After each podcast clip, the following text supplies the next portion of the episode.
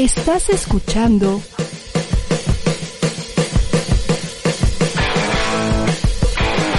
ADR Networks. Seguimos activando tus sentidos.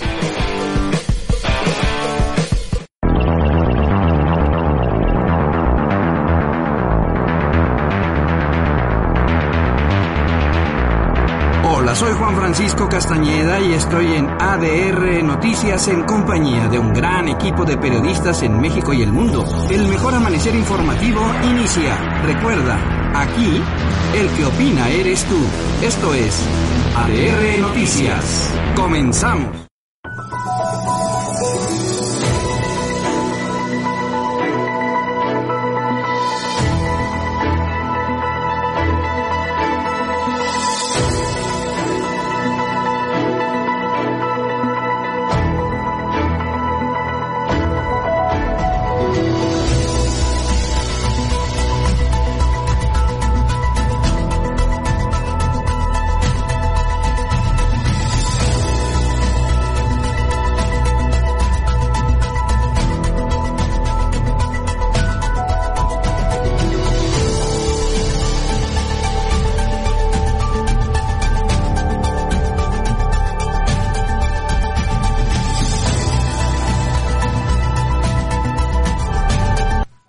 Tal? Muy buenos días. Me da mucho gusto saludarte. Soy Juan Francisco Castañeda y quiero agradecerte una vez más tu preferencia y compañía. Te decimos eh, buenos días y gracias. Jesús Juárez en la producción, Gerardo Mireles en la asistencia de producción, Sandra Sáizar en la coordinación general de este informativo y un gran, gran equipo de reporteros en red en México y el mundo, quienes te llevamos las noticias el día de hoy, lunes 5 de octubre. Te recuerdo que estamos contigo en tu celular, en tu iPad o en tu computadora y en la red de tu preferencia. Estamos en Facebook, en Twitter, en Instagram, YouTube, Spotify, iBox y iTunes. Ahí estamos contigo en el lugar donde te encuentres en este momento. ¿Cómo nos encuentras? Muy fácil. ADR Networks y ya estamos acompañándote. Así de sencillo. ¿Dónde te encuentres en este momento? En tu celular, iPad o computadora, ahí estamos llevándote las noticias el día de hoy y en la red de tu preferencia, Facebook, Twitter, Instagram, YouTube, Spotify, iBox y iTunes. Como nos ubicas, ADR Network. Y como te lo he mencionado, en este programa no existen especialistas, la voz de los especialistas es la tuya, que nos haces el favor de sintonizar y de acompañar con las noticias. Por eso, además de las redes sociales, está a tus órdenes el WhatsApp 5530 06 30 34 55 30 06 30 34 participa con nosotros no solamente ya hace eh, al, algunos minutos te dejé la, la, pregunta el día de hoy y te la planteo eh, en este momento también esperando tu, tu opinión. Recuerda que no solamente me la puedes dar respecto a la pregunta lo puedes hacer también con algún tema que a ti a ti que sea de interés. La pregunta de hoy es, eh, dice el presidente, tengo el respaldo del 70% de los mexicanos y voy a seguir gobernando. ¿Qué opinas? Esto tiene que ver pues eh, con la manifestación de frena que hubo este fin de semana, recordarás que el cliente dijo, si se hace una manifestación de más de 100 mil personas, si las encuestas no me favorecen, me voy. Bueno, pues el presidente eh, dijo ayer, estación fue el fin de semana, números van, números vienen, unos dicen que fueron 150 mil, otros que superaron los 200 mil, el gobierno de la ciudad dice que fueron 8 mil, en fin, no se trata de eso, una manifestación, pero el presidente dice, tengo el respaldo del 70% de los mexicanos y por el momento voy a seguir gobernando. ¿Tú qué opinas? Esa es la pregunta de hoy y conforme vayan llegando tus respuestas, pues las vamos, tus opiniones las vamos dando a conocer. Vamos a iniciar con un resumen con algunas de las eh, notas que han sido tendencia en las últimas horas. Esto en voz, en voz de Sandra Sáizar. La Secretaría de Salud reporta 79.088 fallecimientos por COVID-19, 761.665 personas contagiadas y 331.885 casos sospechosos. El presidente Andrés Manuel López Obrador dice que por el momento va a seguir gobernando el país y le pide a sus opositores no comer ansias y esperar a la revocación de mandato en 2022. En Hermosillo, padres de las víctimas de la guardería ABC buscaron de manera infructuosa ser atendidos por el presidente para pedirle que se hagan efectivos los amparos ganados a la Comisión Ejecutiva de Atención a Víctimas por 10 millones de pesos cada uno. El Ejército Mexicano, Guardia Nacional y el Instituto Nacional de Migración sellan la frontera con Guatemala para impedir el ingreso de integrantes de la caravana provenientes de Honduras. El presidente del visto bueno para que Alfonso Durazo sea candidato al gobierno de Sonora. El diputado Mario Delgado, líder parlamentario de Morena, dice que la extinción de 109 fideicomisos no es ocurrencia ni capricho del presidente y van a desaparecer esos fondos sin excepción. Causa estragos la tormenta tropical Gama. En Yucatán activan plan de N3E ante afectaciones. En Chiapas las lluvias afectan 35 municipios. 543 viviendas fueron afectadas y cuatro personas han fallecido. En Isla Mujeres y Cancún, Quintana la Secretaría de Marina Armada apoya a los habitantes que resultaron afectados. La Comisión Federal de Electricidad restableció el 90% del suministro eléctrico a los usuarios afectados en Campeche, Quintana Roo y Yucatán. Para la Agencia Antidrogas de los Estados Unidos, DEA, el cártel Jalisco Nueva Generación es la tercera organización criminal más peligrosa en el mundo por debajo de la mafia rusa y las triadas chinas. París entra hoy en alerta máxima por la expansión del coronavirus, tras haber rebasado todos los límites impuestos por el gobierno. Gracias, gracias Sandra Saizer. Pues eh, estas son algunas, algunas de las notas que se han convertido en tendencia en las últimas horas. Te recuerdo que eh, con respecto a la pregunta que te planteé del presidente, puedes darme tu opinión sobre eso, mucho te lo agradezco, pero también podemos tocar el tema que sea de tu preferencia. Bueno, la tormenta tropical Gama causando problemas serios y graves problemas en el sureste de la República Mexicana. Eh, te comento con información de Freddy Heredia en eh, Yucatán, eh, nos envía sus datos de lo que está ocurriendo allá y nos dice que árboles caídos, calles y casas encharcadas en donde el nivel del agua llegó a más de un metro, cortes en el servicio de energía eléctrica, familias que tuvieron que ser reubicadas y trasladadas a refugios temporales, incidentes, eh, y, eh, pero hasta el momento afortunadamente no se tiene registro de personas lesionadas o de pérdidas humanas. Esto lo reportó eh, Coordinación Estatal de Protección Civil de Yucatán ante el paso de la tormenta tropical Gama por, por Yucatán. Por instrucciones de eh, Mauricio Vila Dosal, el gobernador, eh, eh, se acudió al, al oriente del estado, donde ingresó este fenómeno Gama al territorio yucataco, a yucateco y estuvo ahí para coordinar las tareas de auxilio de la población en conjunto con el ejército mexicano, la Secretaría de Seguridad Pública y las autoridades de los municipios que conforman la región para lo cual el gobierno del estado desplegó personal, vehículos, habilitó refugios temporales y eh, trató de ayudar, trató de ayudar lo más necesario porque Gama causó estos estragos. El gobernador estuvo acompañado del jefe del Estado Mayor de la zona 32, el general brigadier Enrique García Jaramillo, y quien dijo que el paso de la tormenta tropical Gama por esta región ocasionó lluvias de intensas a fuertes que dejaron encharcamientos, ramas y árboles caídos, así como postes que ya estaban dañados. Estos se derribaron, mientras que en otras zonas de Yucatán se registraron precipitaciones de ligeras a moderadas. Eh, se desplegaron brigadas de, de personal de protección civil, elementos del ejército mexicano, de la Secretaría de Seguridad Pública, para remover árboles caídos y apoyar a la, a la población, así también eh, medidas de prevención. y hubo desplazamientos de diferente eh, equipo personal a la zona oriente del estado de Yucatán con unidades de transporte para movilizar a la población que así lo requiriera. Protección Civil de Yucatán indicó que hasta el momento se activaron en todo el estado de Yucatán refugios temporales ubicados en escuelas, locales del DIF municipal y casas de la cristiandad en los municipios de Celestún, Chemax, Progreso y Tizimín, en donde se reubicó a personas que se encontraban en zonas de alto riesgo.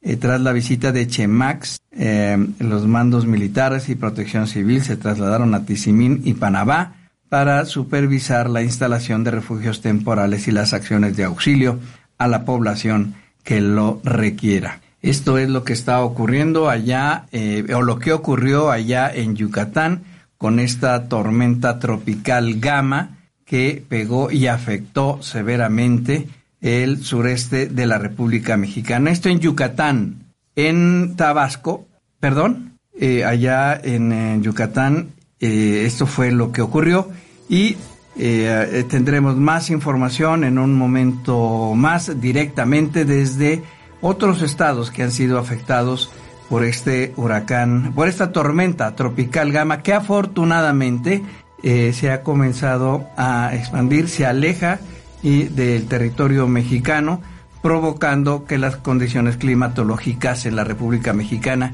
mejoren un poco el día de hoy y tal vez eh, mañana también. Pero en unos minutos más estaremos escuchando qué pasó en algunos otros estados en donde la tormenta tropical Gama afectó. En tanto, Vamos con Alejandra Martínez. El gobierno de la Ciudad de México dio a conocer que a partir del próximo miércoles se incorporan 22 nuevas colonias al programa de atención prioritaria que está conformado por 158 colonias, pueblos y barrios. La estrategia consiste en brindar apoyo médico a través de la instalación de kioscos o centros de salud donde se otorga orientación médica y se realiza la toma de pruebas de la COVID-19. Las 158 colonias detectadas registran un total de 1.661 casos activos, los cuales representan el 33.2% del total de casos positivos que hay en la Ciudad de México. A través del programa de atención prioritaria a colonias, pueblos y barrios se han realizado 81.785 pruebas de coronavirus en kioscos, 271.122 visitas médicas a domicilio y se ha brindado orientación a 694.952 personas. El gobierno de la Ciudad de México le recuerda a la población en general que la capital permanece en semáforo naranja por lo que se debe continuar con las medidas de protección personal, uso riguroso de cubrebocas, quedarse en casa en la medida de lo posible, lavado frecuente de manos, uso de gel antibacterial y mantener la sana distancia. Gracias Alejandra Martínez y saludo en Tabasco a Gilberto Quesada. ¿Cómo estás Gilberto? Buenos días. Bien, Juan Francisco, ¿cómo te va? Buenos días, saludos, buen inicio de semana para todos. Es este es difícil. Como dice el meme de hoy en día, es complicado. es complicado. Eh, es una de las frases que, que más quedan ahora mismo. Es complicado el tener un, tabasco tan rico, tan lleno de tantas cosas.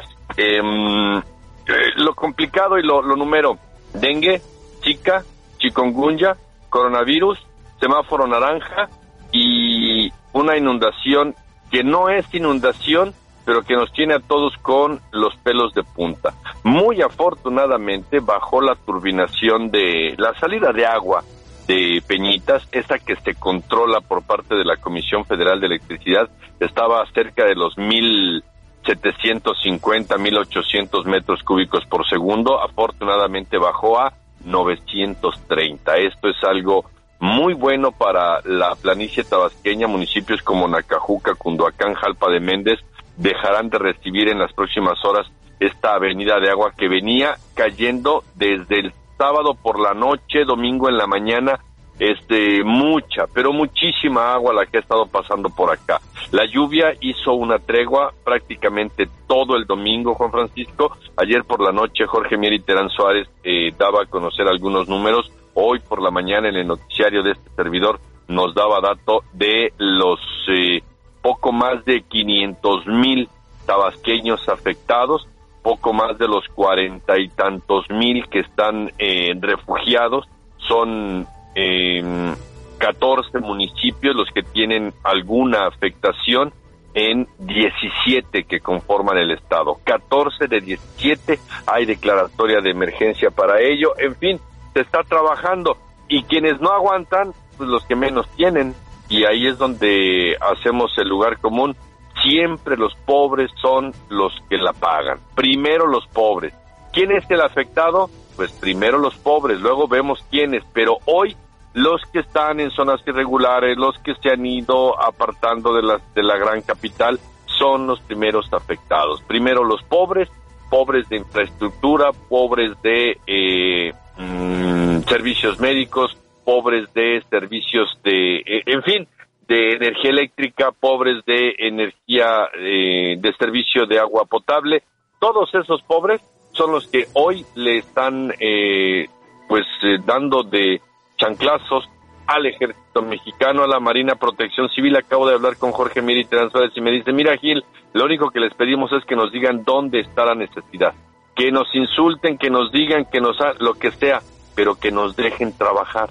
El punto es este, el ciudadano cree que con una bomba en un lugar van a sacar el agua y lo van a beneficiar, que está sucediendo, que ya lo hemos visto y que con apoyo de los gobiernos de Puebla, de Veracruz, de Morelos, se están instalando algunas bombas en, en eh, varios puntos del estado y se está desalojando agua, pero no es el mismo remedio para todas las comunidades. Por lo tanto, Jorge Mieri Terán Suárez nos pide que le digamos al auditorio que los dejen trabajar, que les exijan sí, que les pidan, que les reclamen sí, pero ya estando ahí en el lugar, que los dejen hacer su chamba porque hay lugares en los que quiere la gente que se haga una cosa cuando realmente la que se necesita la que se necesita es otra.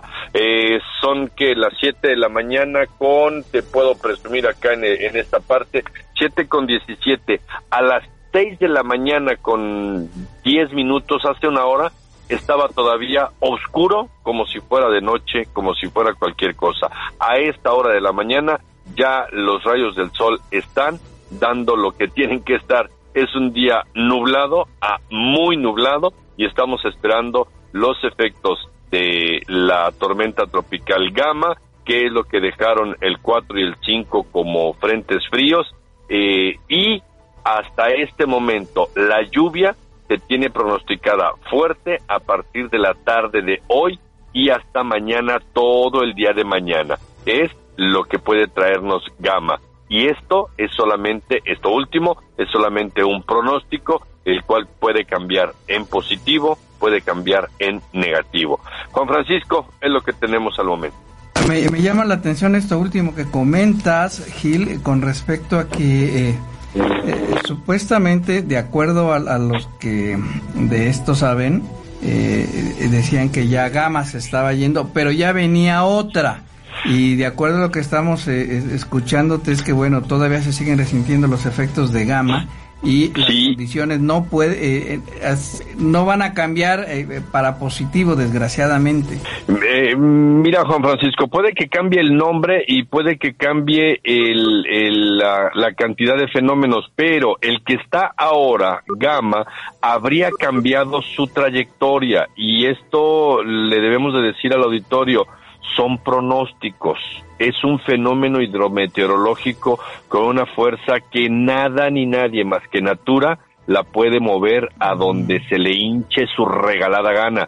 ¿Para dónde iba? Iba hacia arriba. La última trayectoria que teníamos era de que iba hacia arriba, que tomaría agua y que estaría yéndose a em, aguas internas, le podríamos llamar, del Golfo de México. Para la madrugada de hoy tenemos el dato de que cambió de dirección y que en lugar de retirarse de la costa estaría pegadito a la costa tabasqueña. Recordar que el centro de esta tormenta estaría todavía ayer por la noche en territorio yucateco. Y esto eh, tenemos que esperar a que salga, tome agua realmente y ver cuál va a ser la, la dirección. No es que le estemos jugando al futurista, pero son asuntos de pronóstico meteorológico y eso no lo, no lo domina nadie Sí, caray, pues eh, estaremos muy pendientes, muy, muy pendientes de tu información, Gilberto, y ojalá esto mejore en verdad. Sí, eh, la tendencia es que debe de, debe de mejorar. Platicábamos con algunos vecinos que nos dicen, mire, si aquí siempre sucede lo mismo, ya sabemos cómo actuar. El problema es de que no ha llegado la autoridad. Y hubo quien le contestó, pero es que no son los únicos. No, no somos los únicos, pero siempre somos los primeros que nos inundamos, siempre somos los primeros que nos encharcamos y siempre somos los últimos que nos atienden. De ese tipo son los reclamos en estos momentos, Juan Francisco. Ayer en la noche había una eh, cordada de los de los militares en el municipio de Teapa que también tiene eh, problemas, que también tiene comunidades afectadas y la gente les estaba chancleando ahí pero recio y el militar, el verde, pues muy en su papel, muy institucional y muy respetuoso pues con todo respeto, dejando que se desahogue la ciudadanía, no haciendo más más que dejando que se desahogue la ciudadanía y muy afortunadamente nadie, hasta donde nosotros tenemos un calibre medido, nadie le faltó el respeto a la autoridad. Claro, pues estaremos pendientes, Gilberto, y ojalá, ojalá mejoren las cosas y ojalá se reciba todo el apoyo y que la autoridad se ponga a hacer su trabajo, porque hay muchísima gente que lo necesita. Gracias, Gil. Gracias, Juan Francisco. Quedamos pendientes para mañana. Quedamos pendientes, claro que sí. Gracias, Gilberto. Gracias. Hasta luego, Gilberto Quesada. Pues ahí tiene, y esa es la realidad que se está viviendo. Entonces, la autoridad sí tiene que aplicarse, como decía Gilberto, la, la, población tiene que decirlo, pero también con tantos problemas, pues la, la, la comunicación se dificulta tremendamente. Entonces eh, sí es muy importante que la autoridad misma esté muy pendiente y que haga la radiografía de lo que está ocurriendo porque las zonas en riesgo ya se conocen, eso no es nuevo. Y se sabe que muchas familias viven ahí y es a las primeras que deben de estar eh, atendiendo inmediatamente. Problemas también las hubo allá en, Chiapas. Eh, las lluvias de la tormenta tropical Gama y del frente frío y de la onda tropical 38, o sea, se les juntaron las cosas allá en Chiapas, afectaron 38, afectaron 35 municipios y 11 regiones de Chiapas eh, informa la Secretaría de Protección Civil. En reportes preliminares, José Elías Morales Rodríguez, director de Administración de Emergencias, dijo que 543 viviendas eh, resintieron los daños, 207 de ellas no son habitables ya y nueve están colapsadas, además de afectaciones en dos escuelas de educación básica. Los datos eh, en Chiapas dicen que a 323 tramos carreteros rurales y estatales federales sufrieron afectaciones. 13 tramos de la red de tuberías de agua potable también. En 10 puntos de y puntos de líneas de energía eléctrica y el puente puentes vehiculares y peatonales que fueron afectadas allá. Las regiones golpeadas en Chiapas por las precipitaciones son la zona metropolitana, eh, Valles Soque, de los Bosques, la Selva Lacandona, Frailesca, Norte, Mezcalapa, Altos, Sierra Mariscal, Tulijá y Soconusco. Estos son algunos de los municipios que más resintieron este fin de semana las eh, lluvias de la tormenta tropical Gama. Vamos a Campeche. Allá se encuentra José Bojorques. José, muy buenos días. ¿Cómo estás? ¿Qué tal Juan Francisco Auditorio? Muy buenos días y precisamente esta tormenta tropical Gama dejó afectaciones en cuatro municipios del estado, como son el municipio de Jopelchen, Calagnul, Palizada y Ciudad del Carmen. Este último precisamente se aplicó el plan DN3 por parte de los elementos del ejército mexicano, precisamente para auxiliar a los pobladores que sufrieron precisamente inundaciones. Te comento precisamente esa tormenta tropical, eh, según el reporte que nos dieron el día de ayer por la noche, se estaría acercando hasta 95 kilómetros de la capital estatal antes de salir disparado hacia las costas de Estados Unidos, según la proyección del Servicio Meteorológico Nacional. La tormenta tropical Gama se ubicaría precisamente en la sonda de Campeche durante el día y medio precisamente de este miércoles y el jueves y se estaría acercando a 95 kilómetros al oeste, noroeste de la capital de Campeche. Esto te comento precisamente, Francisco, la situación que eh, está en, en, estos municipios es muy lamentable. Jopelchen era uno de los municipios, como recordarás, precisamente con la tormenta tropical Cristóbal, que dejó afectaciones fuertes precisamente en ese municipio. hoy nuevamente lo vuelve a resentir este municipio y no hay precisamente ese apoyo por parte de las autoridades de gobierno federal, sobre todo hoy en día que esos fideicomisos del fondo de desastre han desaparecido precisamente. Por otra parte, te comento, una de las buenas noticias que también se tiene en Campeche es que el día de ayer, 4 de octubre, precisamente, se, celebró precisamente un aniversario más eh, de Campeche, esto tras la, la fundación precisamente de la de los españoles en la península de Yucatán. Ante esta conquista que se tuvo, precisamente eh, Campeche ocupa ahora sí un lugar muy importante en el, país, sobre todo por las tradiciones que se ha tenido, se ha resguardado precisamente. Algo muy importante que hay que señalar en torno a esto, no se tuvieron actividades eh, masivas como se acostumbraba precisamente para festejar el Día de la Campechanidad, sin embargo, las autoridades a través de eh, así, estatales y educativas hicieron así que convivios precisamente con sus alumnos a través de redes sociales, de, eh, WhatsApp, de, Facebook y sobre todo ahí se estuvieron subiendo todos sus materiales para festejar esto, esta, esas actividades precisamente del mes de la campechanidad. Algo muy importante que acostumbran aquí en, Campeche es precisamente en, en estas actividades es convivir con los eh, con todos y precisamente eh, comer antojitos regionales, bebidas locales, precisamente. Sin embargo, no se dio esta situación por esta pandemia de COVID-19. Pues te agradezco mucho, José. Claro que sí, muy buenos días. Buenos días. Comenzó eh, hace un minuto la conferencia mañanera y comenzó tarde. Eh, y dijo el presidente que comenzó tarde porque eh, estuvieron viendo lo de las lluvias, la situación de las lluvias y algunos estados afectados. Eh, ¿Qué dice el presidente en este momento? Lo escuchamos. De inversión en proyectos en donde participa el sector privado y el sector público. Si se pueden sentar, de favor, muchas gracias por acompañarnos.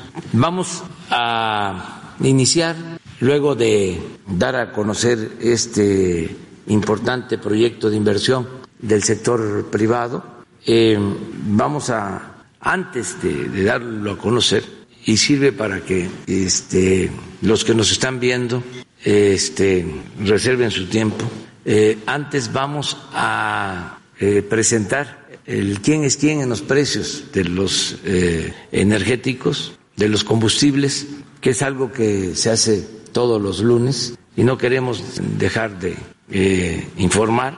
Y luego vamos a presentar los videos sobre las obras, cómo vamos avanzando, como se hace también los lunes, y luego ya.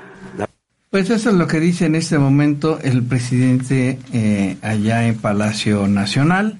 Dijo nada más que se les hizo tarde para comenzar la mañanera porque estaban viendo lo de las lluvias y ya, y lo de las lluvias está tremendo, ya lo vimos. Y hasta ahí, o sea, es el comentario que ameritó. Así nada más se nos hizo tarde porque vimos esto. Híjole, mucha gente necesita de ayuda y creo que es más importante ahorita ayudar a la gente. Para mí, ¿eh? No, no sé para ti. Es más importante ver lo de la ayuda que necesita toda esta gente que ha sido afectada. Ya veíamos a Gilberto, decía, 500 mil nada más afectados en Tabasco. 500 mil que quién es quién ahorita en los precios. Si no se puede, en Tabasco no se puede ni circular porque hay, y en Chiapas y porque están los caminos bloqueados, derrumbes, etcétera, etcétera. Que es, eso lo creo yo. Muchas gracias por estarte poniendo en contacto. Araki eh, respecto a la pregunta que decía que si tengo el respaldo del 70% de los mexicanos y voy a seguir gobernando, dice Araki May que no tiene el apoyo del 30%, que fueron los que votaron por él. Gaby Gaby dice buenos días, saludos, excelente inicio de semana, gracias. Marta Cardoso, excelente inicio de semana. Señor Castañeda, gracias. Catalina Borja dice, ¿y el presidente eh, dónde está? ¿Cuándo llega a Tabasco?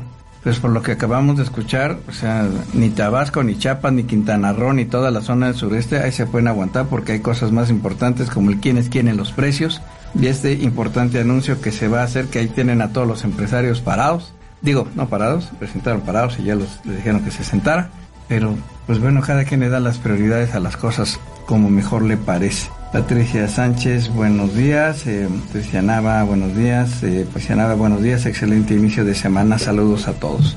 Bueno, vamos a continuar con el detalle de la información. Vamos a Oaxaca. Pablo Mejía. Juan Francisco, auditorio, muy buenos días. Oaxaca continúa en semáforo amarillo epidemiológico de riesgo por COVID-19 casi toda la semana pasada diariamente se superaron los 150 casos de nuevos contagios, excepto ayer domingo, que no llegó a los 100 casos, según lo reportado por la Secretaría de Salud del Estado. La semana que concluyó Juan Francisco, hay que recordar, se reportó nuevamente saturación de hospitales COVID-19, principalmente en la zona de los valles centrales donde se ubica la capital del estado.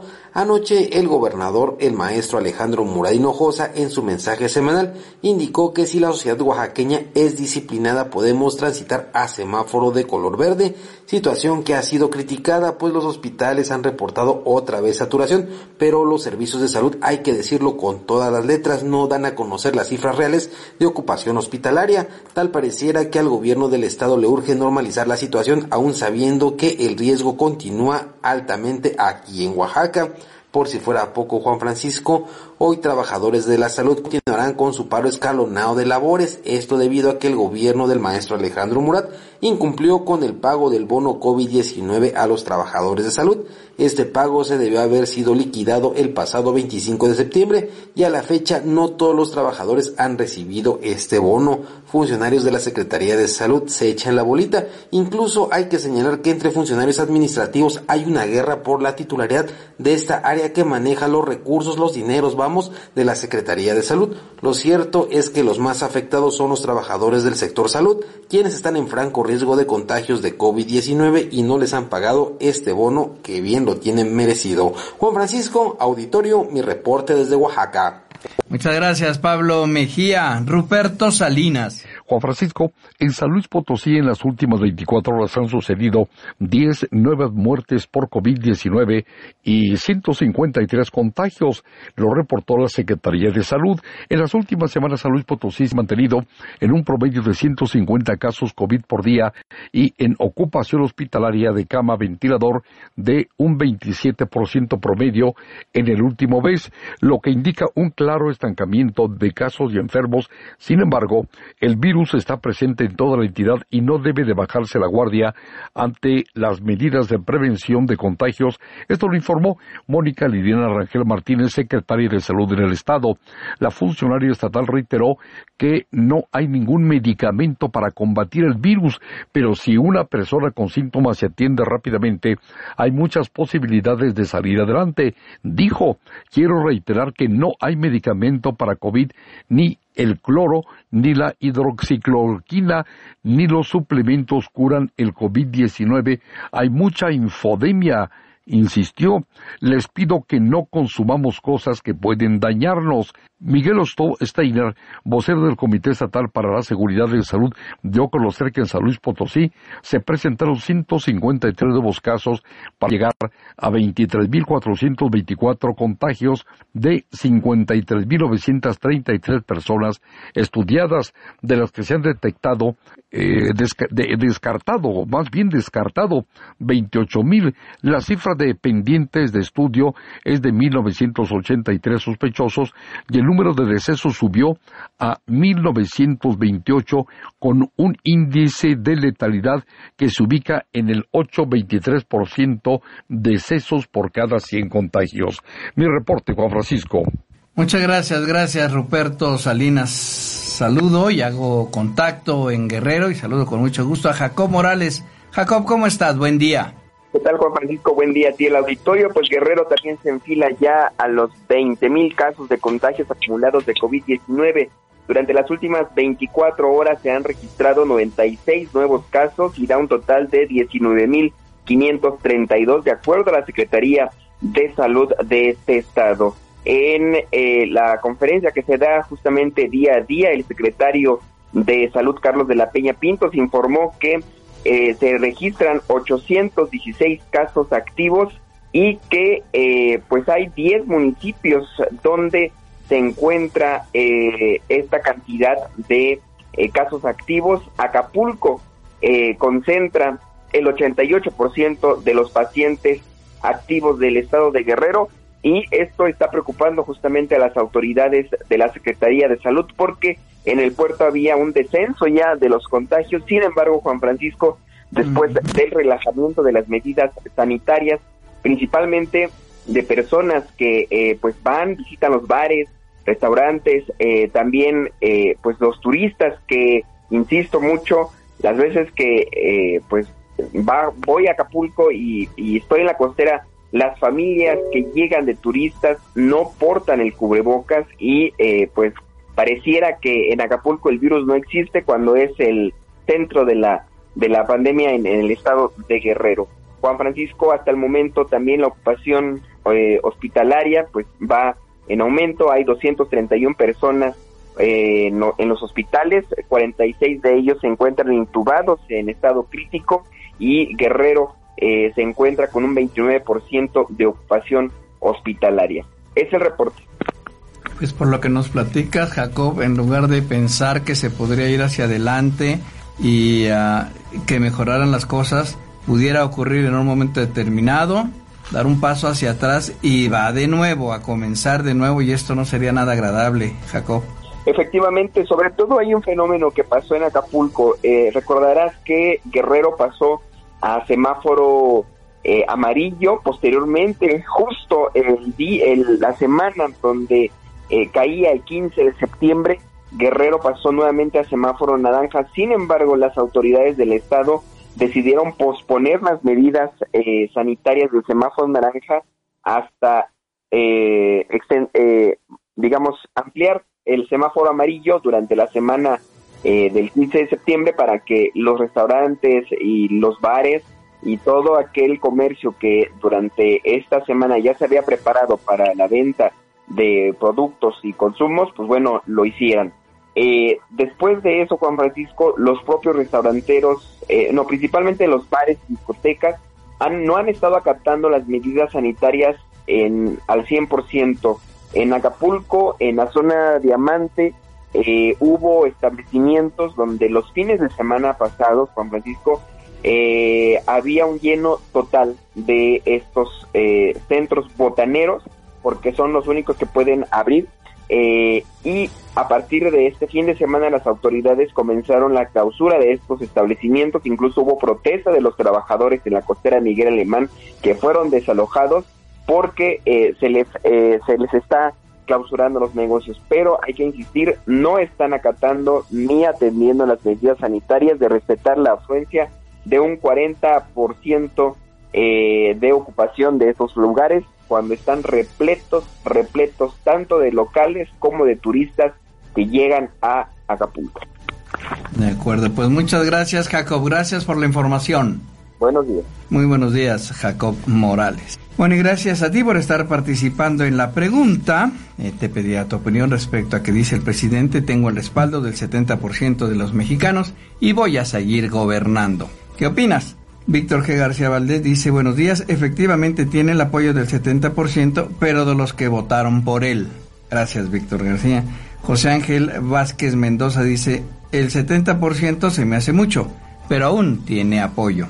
Gracias, gracias por tu participación y la seguiré leyendo en el transcurso de este informativo. Vamos a Hidalgo. Alejandra Martín. ¿Qué tal, Juan Francisco? Te informo que a dos semanas en que se llevará a cabo el proceso electoral en Hidalgo, el equipo de Hugo López Gatel, vocero federal ante la pandemia, hizo un llamado a la ciudadanía hidalguense a acudir a votar el domingo 18 de octubre sin la compañía de niños a las casillas, a menos que sea indispensable para no ponerlos en riesgo. Ricardo Cortés Alcalá, director general de promoción de la salud, dijo en la conferencia de prensa que es importante que salgan a sufragar con todas las medidas de prevención que se han difundido, como el lavado de manos, gel antibacterial, de cubrebocas y la sana distancia al momento de estar formados en la fila y de haber mucha gente esperar hasta que disminuya. Afirmó que las elecciones son dentro de 15 días en Hidalgo y Coahuila, por lo que en el caso de Hidalgo se elegirán a integrantes de los 34 ayuntamientos. Cortés Alcalá, al dar el informe de la pandemia, comentó que en todas las casillas habrá gel antibacterial, sin embargo, es importante llegar con los lavadas. Hasta aquí la información, Juan Francisco. Muy buen día y gracias, Alejandra Martín. Y escuche usted esto, se trata de... Eh, la afiliación de adultos a los programas de bienestar. Alejandra Martínez tiene los detalles. A través del proceso vía telefónica fueron inscritos 270 mil adultos mayores y personas con discapacidad a las pensiones que ofrece el gobierno federal, informó Ariadna Montiel Reyes, subsecretaria de Bienestar. La subsecretaria dijo que ya se entregaron tarjetas bancarias a la mitad de las personas incorporadas y próximamente podrán recibir el recurso. El proceso vía telefónica se aplicó con el propósito de mantener sin riesgo durante la emergencia sanitaria a causa de la COVID-19 y una vez que los solicitantes realizan la llamada son visitados en sus domicilios por personal de la Secretaría para recolectar los documentos que se requieren. La subsecretaria Ariadna Montiel añadió que para ampliar las posibilidades a las personas más necesitadas y vulnerables, próximamente se presentará el esquema de atención por citas en el que vía telefónica se podrá solicitar cita y dirección del Centro Integrador de Desarrollo más cercano a su domicilio para realizar sus trámites. Actualmente reciben pensión más de 9 millones de adultos mayores y personas con discapacidad y de enero a octubre de este año se han invertido cerca de 116 mil millones de pesos en ambos programas. Las personas interesadas en incorporarse al padrón de beneficiarios deben comunicarse al 800 639 4264 y antes de llamar deben tener a la mano identificación oficial CURP, acta de nacimiento y comprobante de domicilio para que sea más ágil y efectiva la atención. Gracias Alejandra Martínez, ahí tiene usted los detalles. Bueno, y el presidente, como le decía, eh, ayer dijo que va a seguir gobernando, que no se va y a sus opositores les pide calma. Sandra Sáizar. El presidente Andrés Manuel López Obrador dijo a sus opositores que no habrá represión, les pidió no comer ansias y esperar a las elecciones del próximo año y a la revocación de mandato en 2022, donde podrán resolver sus diferencias. Pero de momento vamos a seguir gobernando el país. Es la respuesta del presidente al Frente Nacional anti Frena, que este fin de semana realizó su manifestación y extendió el plantón que tienen en el Zócalo. El presidente dijo que no tiene la menor duda de que sus opositores desean conservar el régimen de corrupción, de injusticias y de privilegios, pero reiteró que él cuenta con el respaldo del 70% de los mexicanos y agregó, aprovecho para decirles a nuestros opositores que los vamos a respetar siempre, que no habrá represión porque no somos iguales. Nada más lo único que queremos es que se esperen. Ya vienen las elecciones y podemos resolver nuestras diferencias. Nosotros queremos cambiar, queremos transformar esas diferencias que tenemos que son de fondo y se pueden resolver por la vía democrática. Con el método democrático habrá elecciones el próximo año en junio en todo el país. Luego yo me voy a someter a la revocación del mandato, porque soy demócrata y en la democracia el pueblo manda, el pueblo pone y el pueblo quita. Acepto esas reglas, de modo que lo único que les pido a los conservadores es que no coman ansias, que ya vienen esas dos fechas y que se sigan preparando para que de manera pacífica y por la vía democrática, si así lo decide el pueblo, entonces tengamos nosotros que retirarnos. En tanto nos apoya el pueblo porque vamos a seguir gobernando el país, dijo el presidente López Obrador. El presidente López Obrador aseguró que según encuestas cuenta con el respaldo del 70% de los mexicanos y yo no creo que se vaya a perder ese apoyo porque vamos a seguir trabajando en beneficio del pueblo.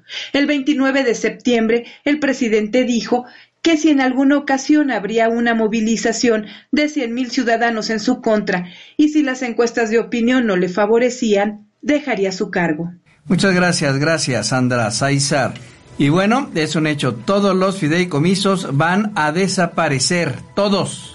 Alejandra Martínez. Mario Delgado, líder parlamentario de Morena en la Cámara de Diputados, dijo que la extinción de 109 fideicomisos públicos no es una ocurrencia ni tampoco un capricho del presidente López Obrador.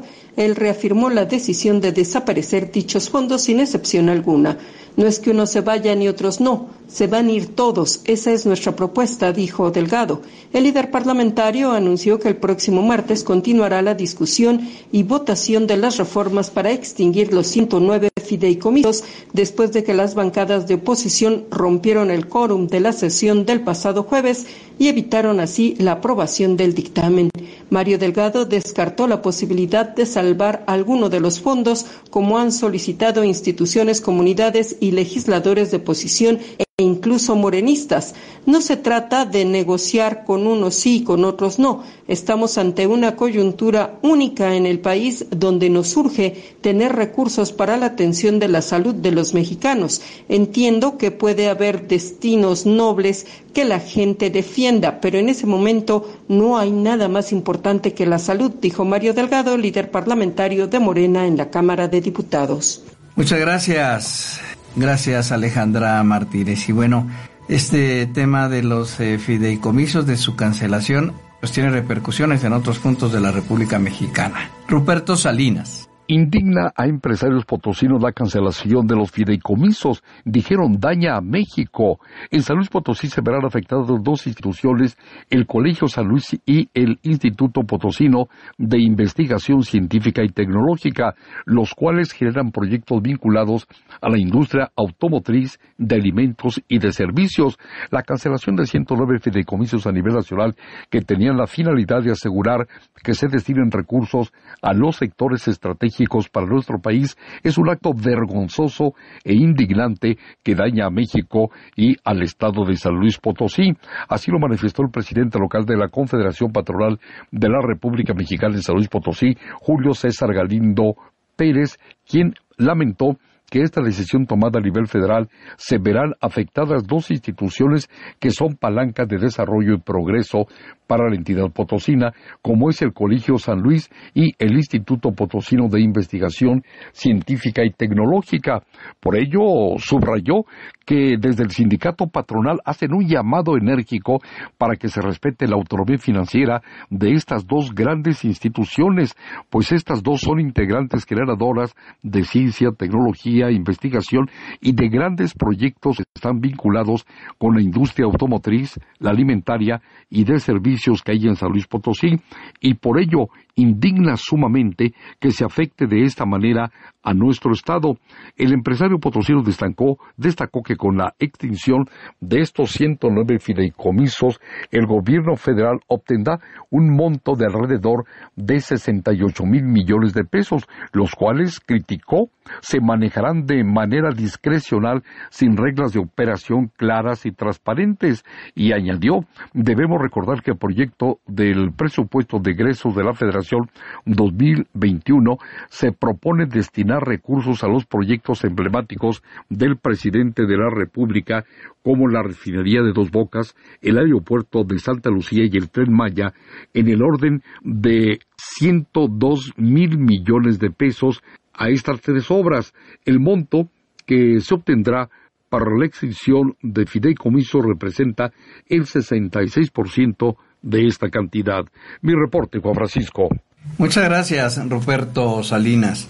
Hace unos días le informé que el senador Higinio Martínez Miranda de Morena dijo que las reformas aprobadas en el Congreso del Estado de México para reducir el número de regidores y síndicos de las administraciones municipales y estatales no atentaban contra la representatividad de los partidos minoritarios y significaba un ahorro hasta de 1.500 millones de pesos. Y también dijo el senador Eugenio Martínez que en cuanto a la insistencia de los diputados panistas sobre las afectaciones que habrá con esta reducción, eh, pidió que expliquen a la ciudadanía por qué en casos como el de Whisky Lucan no, eh, eh, no quieren esta disminución y fue muy concreto al mencionarlo el senador Eugenio Martínez. Enrique Vargas del Villar, quien es el presidente municipal de Whisky Lucan, le tomó la palabra al senador Eugenio Martínez y no solo eso, lo retó a un debate. Retó a un debate al senador Higinio Martínez de Morena. En la línea telefónica, saludo con gusto esta mañana Enrique Vargas del Villar, el presidente municipal de Whisky Lucan. Enrique, ¿cómo le va? Muy buenos días. ¿Cómo estás? Muy buenos días a ti y a todo tu auditorio. Muchas gracias, Enrique. Una pregunta, ¿le aceptó el reto el senador de Morena? No, mira, hay, quiero dejar muchas cosas en claro. Sí. Una, el que presenta esta iniciativa por medio de su grupo parlamentario es el senador. Dos, diputadas de Morena votaron en contra de esta iniciativa, diputados de, del PT, que son sus aliados, también votaron en contra de esta iniciativa. Y el senador, el cual yo respeto y es mi amigo, la semana pasada al Congreso, nuevamente al Congreso de la Cámara de Diputados del Estado de México, con un triunfalismo con el tema de la iniciativa y ahí él propone un debate y habla que quiere un debate conmigo. Yo con mucho gusto le digo, senador, estoy listo, debatamos su iniciativa. ¿Por qué? Primero, la izquierda de nuestro país, su lucha siempre fue en tener representación en las minorías, que es lo que eh, pasa en los cabildos con las minorías. ¿Qué quiere decir? Que hay, hay cabildos en donde nada más hay un regidor de diferente partido político del que gobierna y esa es la voz de los ciudadanos. Y lo que yo eh, le he dicho a mi amigo, el senador Higinio Martínez, es que discutamos su iniciativa, independientemente que vamos a ir a la Corte, y ya la Corte tendrá eh, un tema jurídico sobre el tema, pero discutamos en lo político, discutamos qué es lo mejor para el Estado de México. Ah, yo hubiera preferido que el senador hubiera eh, mandado una iniciativa en donde diga, bueno, a ver, vamos a bajar el sueldo a todos los regidores, ¿no? Y poder tener la misma representación. Ahí yo lo hubiera dicho, senador, adelante. Lo que el senador no quiere es discutir su iniciativa porque no trae ni los números como quedó muy evidenciado. Yo aquí en tu programa le digo que voy a estar esperando, cuando quiera debatir conmigo, voy a estar eh, muy contento que me diga la hora y el lugar y la fecha para estar ahí y debatir frente al Estado de México. Me queda claro entonces, Enrique, que este tema de austeridad del que habla el senador de Morena y eh, cuando dice que ustedes se rehusan a los ahorros, esto no viene al caso. No viene al caso. A ver, Whisky Lucan. Whisky Lucan hoy es un referente a nivel nacional en inversión, en seguridad, en fin. La austeridad que ellos dicen no, no es un tema eh, de dinero, ¿eh? A ver, yo quiero un México en donde tengamos sueldos para nuestros jóvenes que ganen 12 mil pesos, no que se le dé un programa social de 1.500 y pregonen la austeridad. No, no, no. Yo quiero un país en donde podamos competir con los principales países a nivel mundial en inversión, no esta austeridad que tanto, que, que tanto pregonan, porque no hay dinero. Esa es la realidad. La austeridad que ellos dicen es porque no hay dinero ya en el país ya se acabaron el país. Ahorita estamos escuchando la, la nota de los fideicomisos. ¿Por qué quieren ir por el dinero de los fideicomisos? Porque ya no hay dinero en el país, porque ya no tienen dinero para sus obras, que también lo comentaban, que no van a beneficiar al país.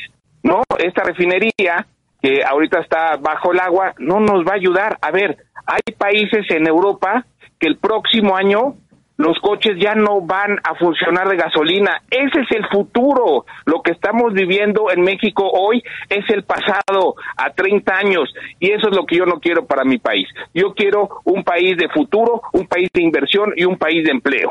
Me sonaría por eh, lo que ayer dijo otro diputado también de Morena, y usted debe de saberlo, Enrique, eh, digo, me, parecería que más se están yendo por un tema electoral porque el diputado Faustino de la Cruz ayer fue muy directo con respecto a usted y a los integrantes de su cabildo y dijo que tienen los salarios más altos en el Estado de México. Esto no ya se está desviando, digamos, hacia un tema eh, más electoral que otra cosa.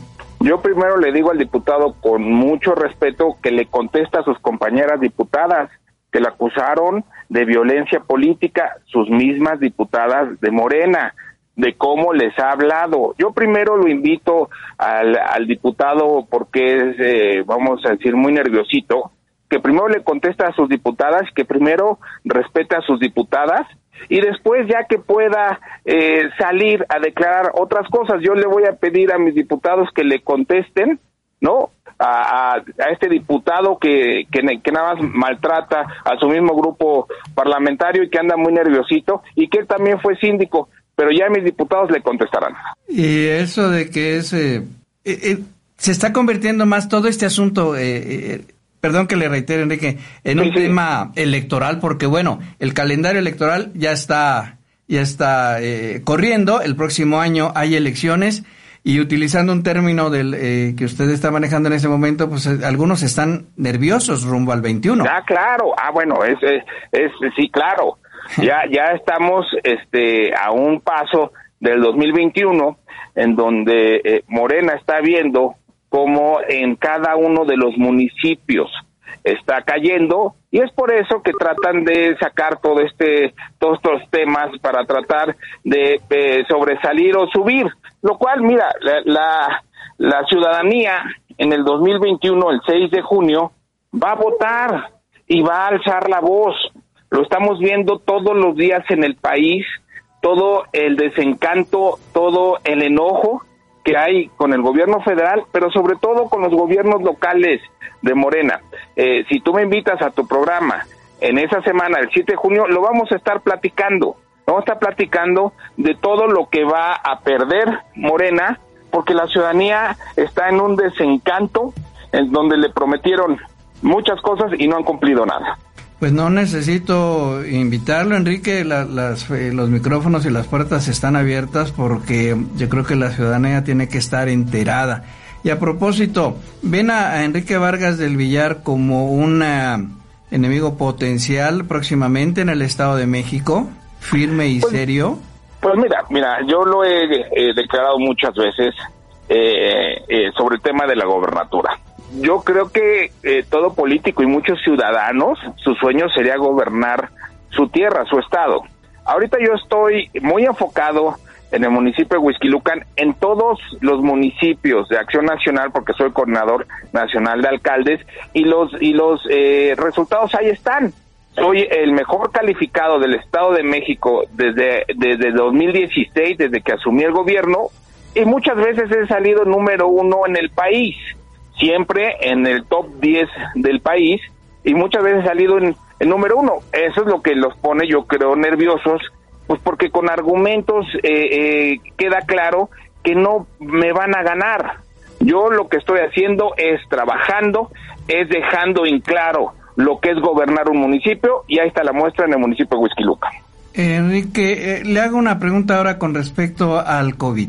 Eh, se ha trabajado, los resultados lo muestran eh, y, se, ha, se, ha, informado sobre esto, del buen trabajo que se está haciendo para la contención del COVID. Pero hay que recordar que estamos muy cerca de la Ciudad de México. Hay mucha gente que se traslada de Huizquilucan a la Ciudad de México y regresan y eh, todavía son tiempos de estarnos cuidando. No podemos lanzar las campanas al vuelo porque todo parecería que en lugar de, estar avanzando, si nos descuidamos podemos retrasarnos. Lo que ustedes están haciendo allá en Huizquilucan se va a reforzar, se mantiene. ¿Cuál es la comunicación con el gobierno de la Ciudad de México?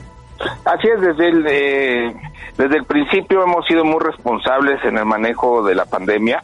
Eh, la sociedad y gobierno en Huizquilucan trabajamos de la mano, es por eso que logramos sacar adelante con muy buenos resultados de la pandemia. En tasa de mortalidad somos de los más bajos en el Estado de México, gracias a Dios. Y como bien lo dices, la pandemia sigue. Todos los días vemos ya, ya eh, 80 mil muertos. Eh, recordemos que el gobierno federal dijo que en 60 mil iba a ser un, un tema catastrófico, ya llegamos a 80 mil.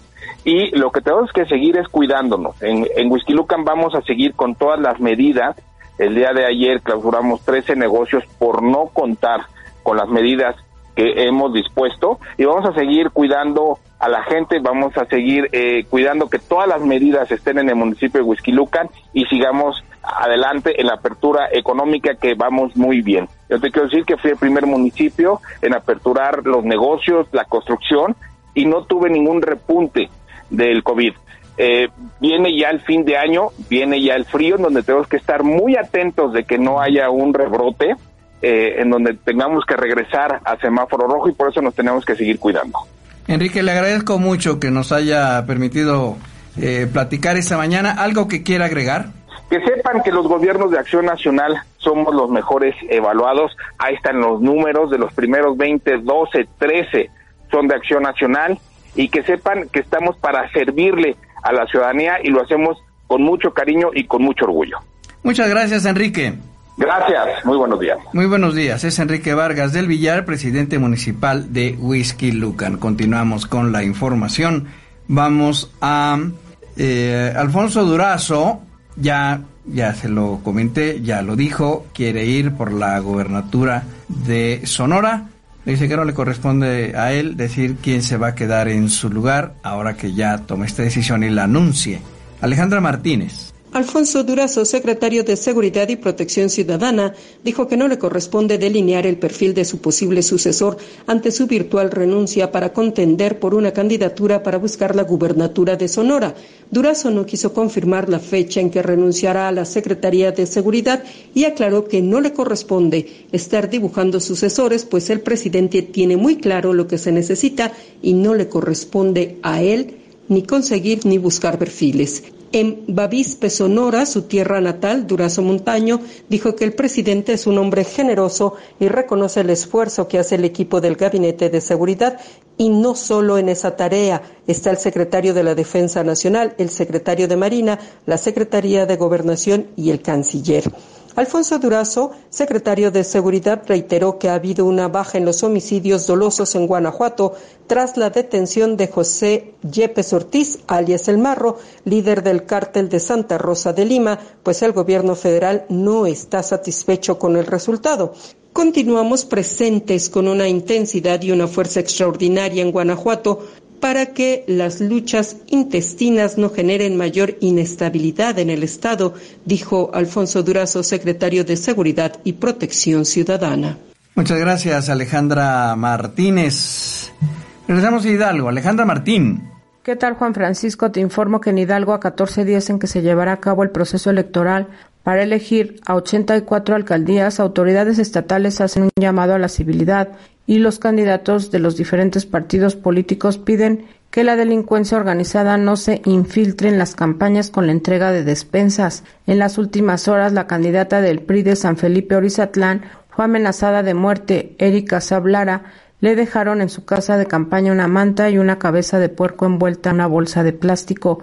La policía investigadora acordonó el área para realizar las diligencias correspondientes y de acuerdo a las primeras versiones, personas encapuchadas descendieron de un vehículo a colocar la manta con amenaza. También fue detenido en recientes días Juan L. alias El Moco por presuntamente transportar despensas para su reparto en distintos municipios de la entidad.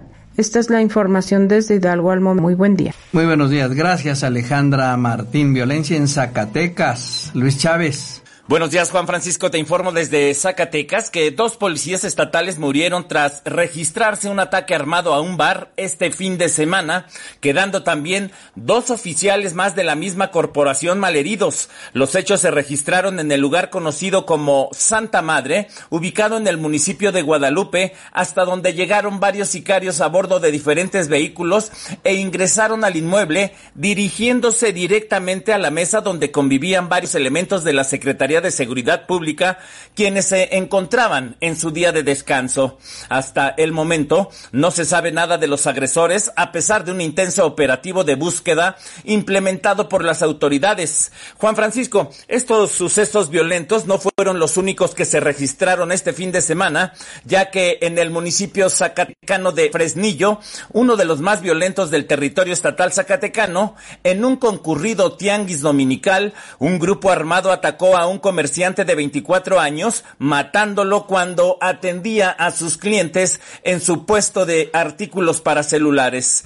Otra persona que lo acompañaba recibió varios impactos de bala que lo mantienen al filo de la muerte en un hospital de la región y en otro hecho violento cerca del municipio zacatecano de Villa de Cos, seis cuerpos fueron encontrados sin vida en un paraje rural, los cuales presentaban impactos de arma de grueso calibre, así como huellas visibles de tortura.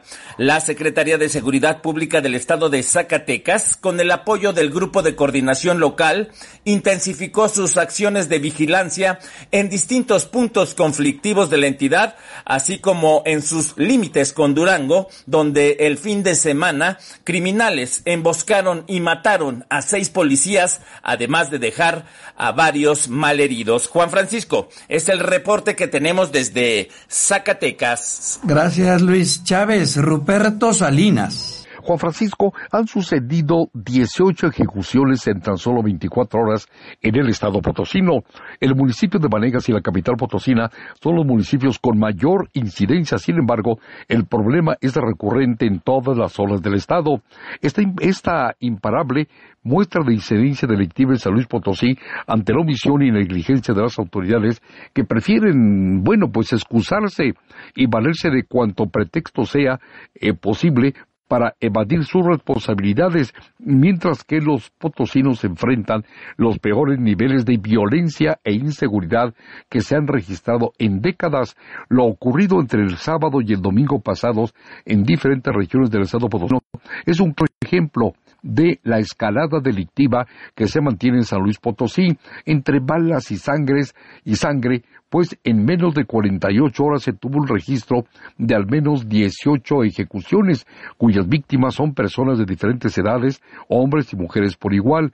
Por ejemplo, en el municipio de Río Verde fue encontrado el cuerpo torturado de un hombre, otras tres ejecuciones se registraron en la colonia Sausalito, al norte de la capital potosina. En el municipio de Ciudad Fernández también figura en la lista, luego de que asesinaron a un joven a balazos en el camino a San Diego. En el municipio de Ciudad Valles el asesinato de un exregidor del PAN a quien rafaguearon a las afueras de su domicilio. Más tarde se dio a conocer el macabro hallazgo de seis cuerpos sin vida de nueva cuenta en el municipio de Banegas. Y antes de que concluyera el día domingo, se reportó el asesinato de un joven en la colonia Santa Fe, la capital potosina, a quien arrojaron desde un vehículo esposado y con toda clase de torturas. También se reportan dos ejecuciones en la colonia Salinas de Gortari la mañana de este lunes. El homicidio restante ocurrió también la mañana de hoy en la Sauceda, comunidad de Villa de Zaragoza, en donde otro hombre fue acribillado de 17 balazos. Todo esto sin que hasta el momento se vea una estrategia efectiva por parte de las autoridades correspondientes en San Luis Potosí. Mi reporte, Juan Francisco. Muchas gracias, gracias Ruperto Salinas. Ignacio Mendíbil. Juan Francisco, muy buenos días. Te saludo desde Durango, Durango con la siguiente información. Eh, fíjate que en redes sociales aquí en Durango se viraliza la detención de un ciudadano en la plaza de armas de esta capital, donde se observa la participación de varios uniformados de la Dirección Municipal de Seguridad Pública y que, a pesar de estar sometido, pues eh, la golpiza continúa. Según los especialistas, pues ya no era necesario. La presidenta de la Junta de Gobierno y Coordinación Política del Congreso del Estado, Sandra Maya, exigió la pronta investigación y la sanción correspondiente de configurarse alguna conducta delictiva por parte del director de la dependencia municipal, pues emitió un comunicado donde expone que los cinco agentes involucrados están separados de sus cargos y están siendo investigados por las oficinas de asuntos internos. Por su parte, la Fiscalía Anticorrupción le sigue ya un proceso a estos agentes que desde enero se les había señalado por otras actitudes irregulares, por lo que se espera la judicialización de las carpetas como también la investigación de asuntos internos. Las redes sociales han manifestado su indignación ante estos hechos que están exigiendo la salida del mismo director si no pone sanciones ejemplares, ya que los policías debieran ser los primeros servidores públicos y no los represores ni los violadores de los derechos humanos. Así las cosas, aquí en Durango te informa Ignacio Mendíbil. Muchas gracias, gracias Ignacio Mendíbil. Y eh, hace unos momentos allá en Palacio Nacional, el presidente se refirió, ahorita están hablando los empresarios acerca de este proyecto de inversión que, se van a tener ya en un futuro muy cercano aquí en México.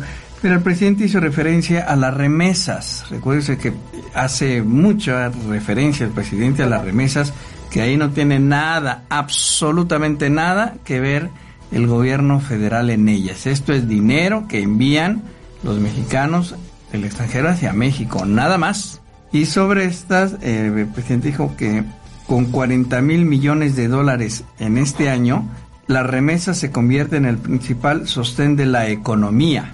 Esto lo reconoce el presidente. 40 mil millones de dólares lo que van de este año. Insisto, es solamente el esfuerzo y el trabajo de millones y millones de mexicanos del extranjero que envían su dinero a México a sus familias, no al gobierno, a sus familias. Y en esto, insisto, nada tiene que ver el gobierno federal, pero mucho ha hecho referencia el presidente de las remesas y el gobierno federal.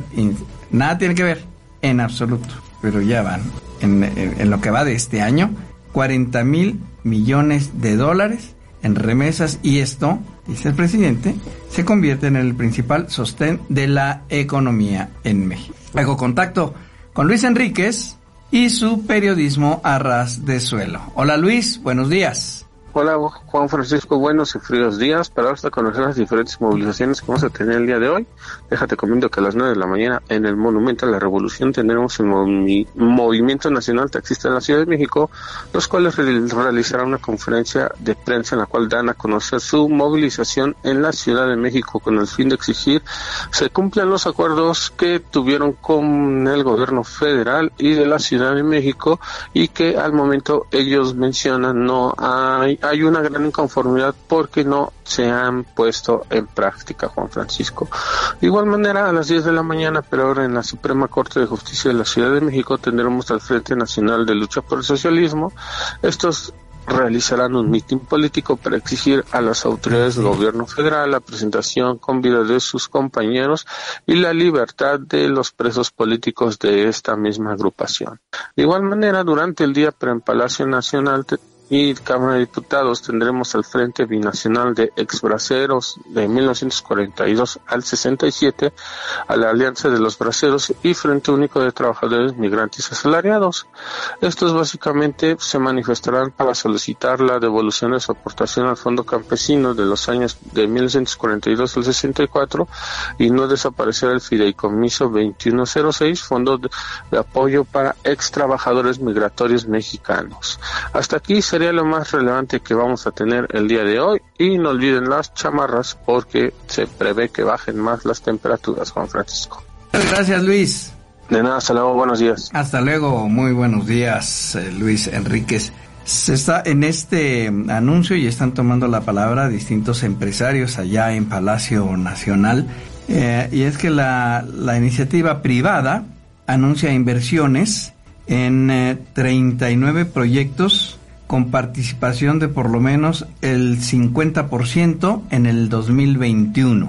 Esto es para el próximo año. La IP anuncia inversiones en 29 proyectos con participación de por lo menos 50% en el 2021. Vamos a Palacio Nacional, escuchemos qué es lo que se dice en este momento. Me gustaría destacar algunos puntos que considero relevantes.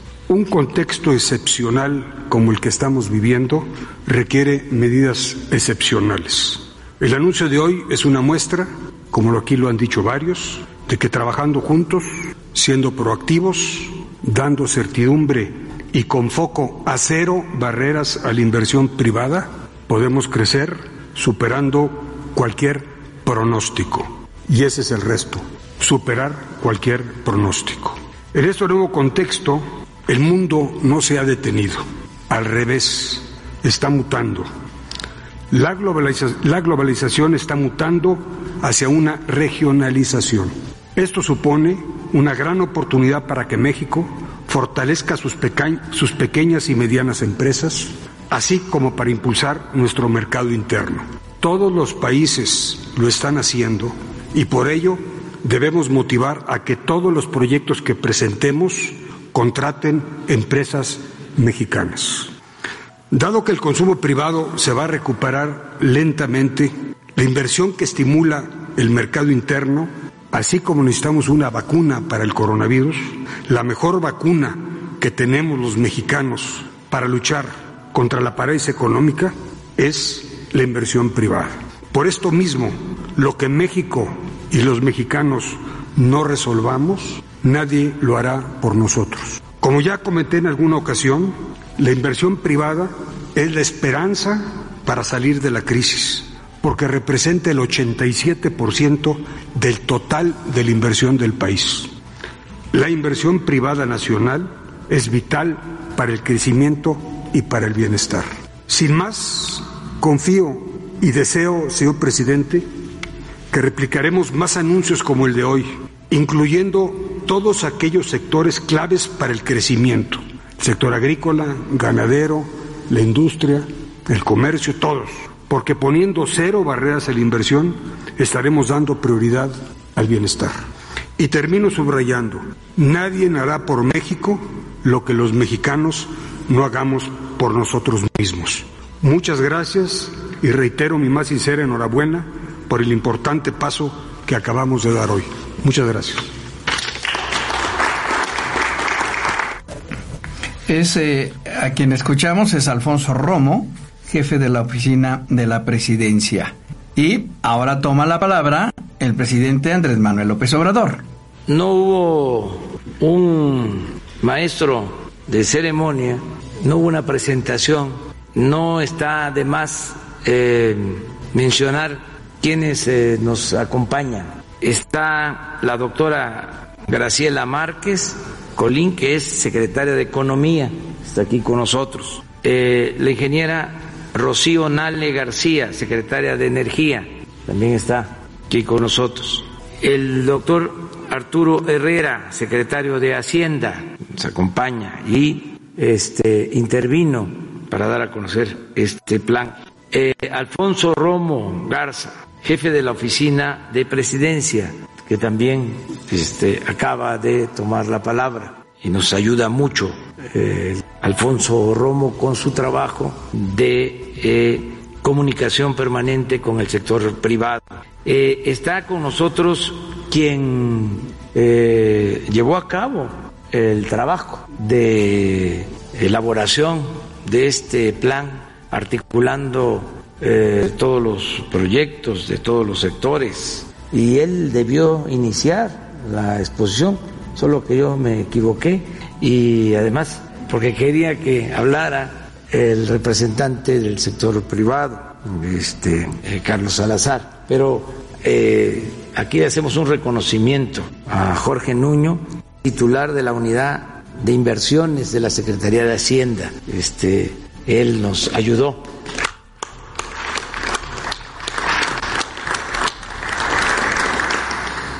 Eh, pues nos da mucho gusto que nos acompañen empresarios como Carlos Slim Domit, que está con nosotros. Eh, en este momento, allá en Palacio Nacional.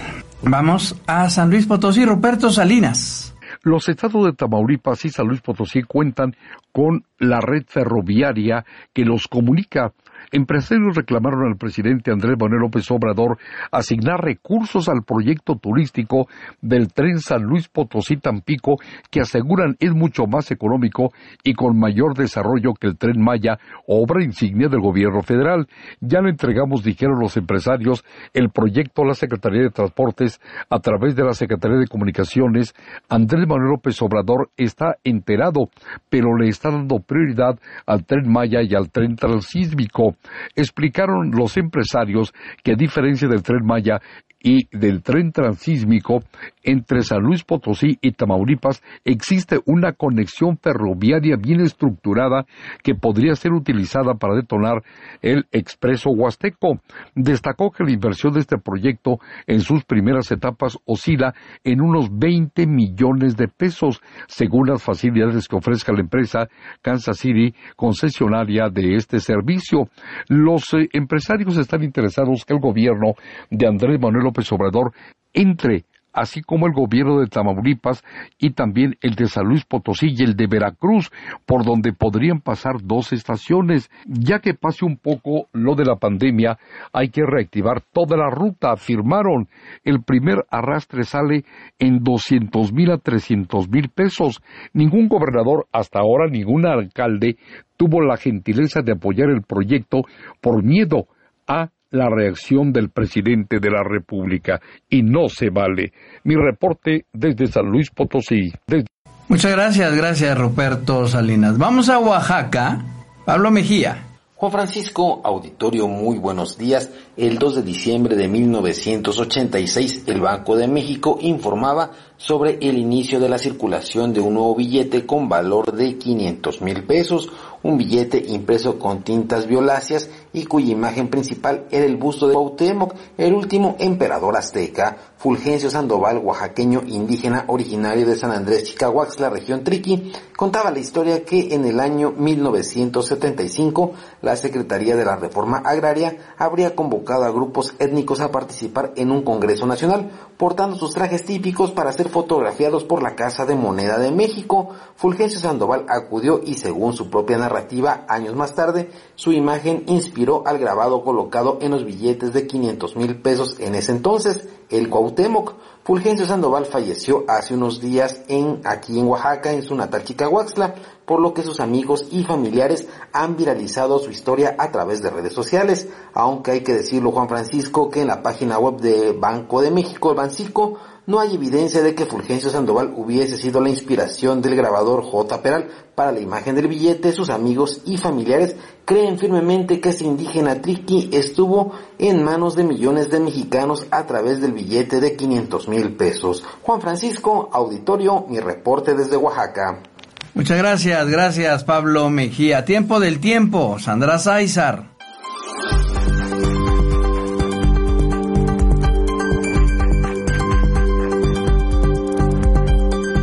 El ciclón tropical Gama se mantendrá frente a las costas de Yucatán, ocasionará potencial de lluvias intensas en Campeche y Yucatán, así como muy fuertes en Chiapas, Tabasco y Quintana Roo. Por otra parte, la masa de aire frío que impulsó al frente número 5 mantendrá ambiente de frío a muy frío durante la mañana sobre entidades del norte, noreste, centro y oriente del territorio nacional, además de viento de norte con rachas de 70 a 80 kilómetros por hora en el istmo de Tehuantepec. A su vez, por la mañana se prevén temperaturas mínimas menores a 0 grados Celsius y presencia de heladas en zonas de Chihuahua, Durango, Zacatecas, Estado de México, Hidalgo, Puebla, Tlaxcala, y de 0 a 5 grados Celsius sobre entidades del norte, centro y oriente del territorio nacional. Para el Valle de México tendremos ambiente frío a muy frío, con heladas matutinas en zonas altas de la periferia del valle. Cielo despejado durante el día. No se reportan lluvias en la Ciudad de México ni en el Estado de México. Juan Francisco es el reporte del tiempo. Muchas gracias, gracias Sandra Sáizar. Vamos a Estocolmo. Premio Nobel de Medicina, información de la agencia Europa Press. Harvey J. Halter, Michael Houghton y Charles Rice han recibido el Premio Nobel de Medicina 2020 por el descubrimiento del virus de la hepatitis C. Halter estudió la aparición de hepatitis en pacientes que habían recibido transfusiones de sangre, aunque los análisis de sangre para el virus de la hepatitis B recientemente descubierto redujeron el número de casos de hepatitis relacionada con las transfusiones. Halter y su equipo demostraron que quedaba un gran número de casos que no podían ser clasificados. Asimismo, estudios posteriores también demostraron que el agente infeccioso desconocido tenía las características de un virus. Las investigaciones metódicas de Halter habían definido una nueva forma y distinta de hepatitis viral crónica, la misteriosa enfermedad que se conoció como hepatitis no A y no B. Gracias a sus descubrimientos se dispone de análisis de sangre altamente sensible para el virus, mejorando enormemente la salud global. Además, también se ha permitido el desarrollo de medicamentos antivirales dirigidos contra la hepatitis C y por primera vez en la historia la enfermedad puede curar lo que aumenta la esperanza de erradicar el virus de la hepatitis C de la población mundial. Gracias, gracias a la agencia Europa Press. En Roma está Jorge Gutiérrez y nos informa. Hola Juan Francisco, este fin de semana fue terrible para Italia. En materia de coronavirus, de viernes a domingo se registraron 7.012 contagios, con los cuales hoy el total de positivos es de 325.329, incluyendo muertos y sanados. En las últimas 24 horas los casos de contagio fueron 2.578 contra los 1.800 44 de un día antes, mientras que los muertos fueron 18 contra los 27 de, del día anterior, con los cuales se hace un total de 35.986 fallecimientos. Para alejar el peligro de un ulterior aumento de contagios y sobre todo un indeseado cierre generalizado de las actividades en el país, el Comité Científico Técnico ha propuesto hacer más rígidas las medidas otoñales anticoronavirus. Sobre esta base, Giuseppe Conte, jefe del Ejecutivo, anunciará este miércoles, entre tantas otras cosas, el cierre anticipado de los locales de diversión, un aumento significativo de los controles y el uso obligatorio de los tapabocas en todo el país utilizando ah, el ejército en las labores de vigilancia. Si es cierto que los números en el país no son los de otros países europeos, debemos reforzar las tres reglas fundamentales, una de las cuales es el uso del tapabocas, dijo Roberto Esperanza, ministro italiano de Salud. Agregó, refiriéndose a las pérdidas en el fútbol por la suspensión de algunos partidos, que lo importante en este momento era el trabajo en los hospitales y la atención a las escuelas, donde ha sido, han sido más de mil los contagios registrados y seguramente aumentarán en las próximas semanas. Los datos de estos últimos días registran un ligero incremento, pero continuo. Son ya más de nueve semanas que se acumulan pacientes, en razón de lo cual es necesario localizar rápidamente los focos de infección y también hacer respetar las reglas anticoronavirus que al parecer se están olvidando, dijo Fabrizio Pegliasco, virólogo y director del Hospital Galeazzi de la ciudad de Milán. Cambiando de tema, te informo que en el Angelus de ayer domingo el Papa definió con muy pocas palabras el marco de su nueva encíclica Fratelli Tutti, todos hermanos, firmada ayer en la ciudad de Asís y distribuida eh, ayer domingo con el Observatore Romano, el diario oficial de la Santa Sede. Escuchemos las palabras del Papa. I segni dei tempi mostrano chiaramente che la fraternità umana e la cura del creato formano l'unica via verso lo sviluppo integrale e la pace, già indicata dai santi papi Giovanni XXIII, Paolo VI e Giovanni Paolo II. Las señales del tiempo muestran claramente que la fraternidad humana y el cuidado de la creación conforman la única vía hacia un desarrollo integral y la paz, dijo el pontífice a los fieles reunidos en la plaza de San Pedro. Paz y desarrollo son, por lo tanto, para Francisco las metas que debemos alcanzar porque todos somos hermanos, dijo, debemos asimismo cuidar la creación, porque si no la cuidamos, todos perderemos con su eventual destrucción. Juan Francisco, desde Roma y el Vaticano, este es mi reporte. Muchas gracias, Jorge Gutiérrez. Y en Barcelona se espera una polémica visita este próximo viernes. Los detalles con la agencia Europa Press. El rey Felipe VI y el presidente del gobierno, Pedro Sánchez, viajarán este viernes a Barcelona para participar en el acto de entrega de premios de la nueva edición de Barcelona New Economic Week, tras la polémica ausencia del monarca de la entrega de despachos a jueces en la capital catalana. Será el propio Felipe VI el que presida el acto, un evento centrado en sectores como la industria digital, el comercio digital y la logística, y que comparten un común denominador, la nueva economía.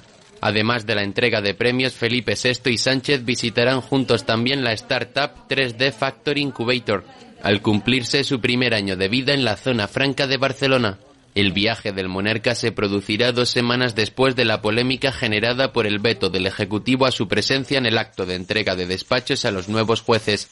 Precisamente esta decisión del Ejecutivo fue criticada por el presidente del Tribunal Supremo y del Consejo General del Poder Judicial, Carlos Lesmes, expresó su enorme pesar. A la agencia Europa Press. Vamos al sur de nuestro continente, en Buenos Aires, en la Argentina, Marcelo Luis Ojeda nos informa.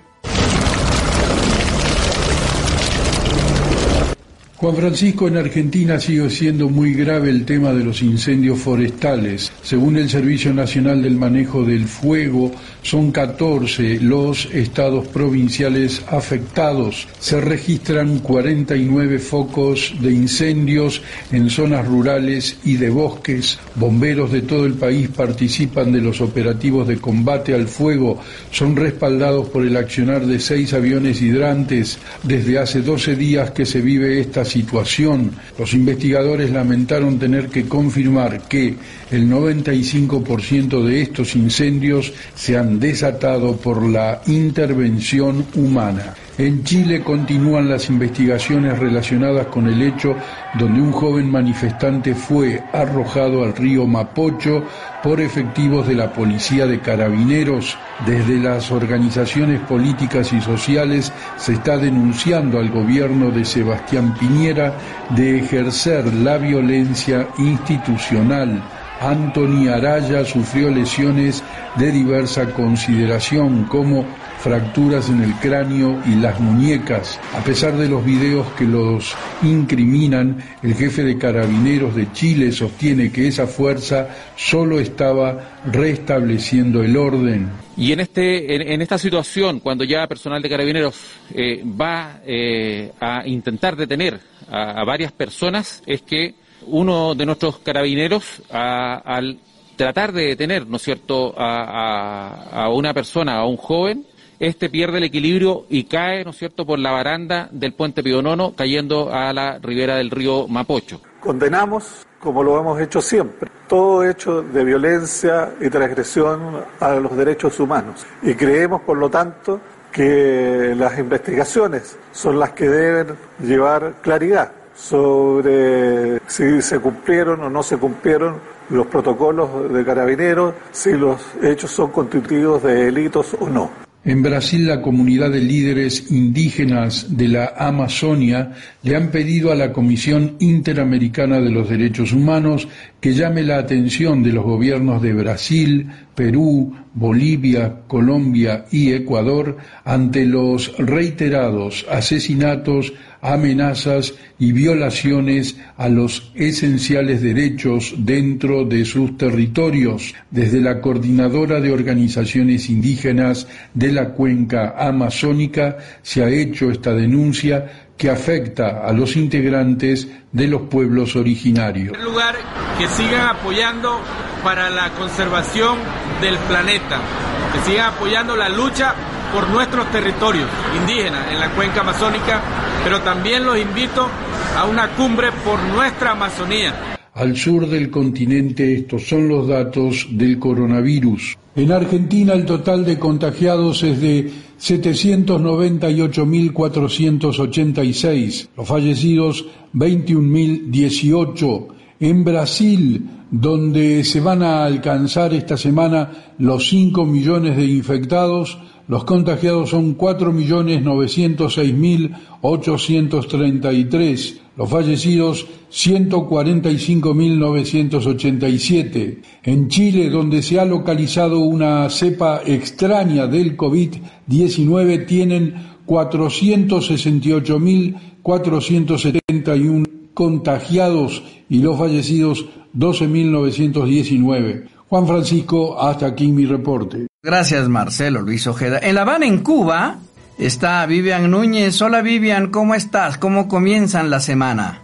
Sí, buenos días Juan Francisco, un saludo. Pues no comienza mal. Eh, realmente, aunque hubo un fallecido en las últimas horas, los números eh, de los infectados ha ido descendiendo, ha ido descendiendo también la cantidad de casos activos y eh, la epidemia se concentra en estos momentos principalmente en el centro del país. Mientras La Habana vive una reactivación paulatina de su vida económica con la flexibilización de las restricciones relacionadas con la enfermedad, aunque las autoridades precisaron que todavía la capital no está en fase 1, sino que se mantiene en la fase de transmisión de la COVID-19. Este fin de semana, cientos de capitalinos se trasladaron a las playas del este por primera vez en meses, al tiempo que hoy se abrieron los centros laborales y las actividades de los trabajadores privados. Los cines y teatros recibieron este sábado y domingo a los primeros espectadores desde marzo, mientras las escuelas de la capital se preparan para el reinicio del curso el primero de noviembre.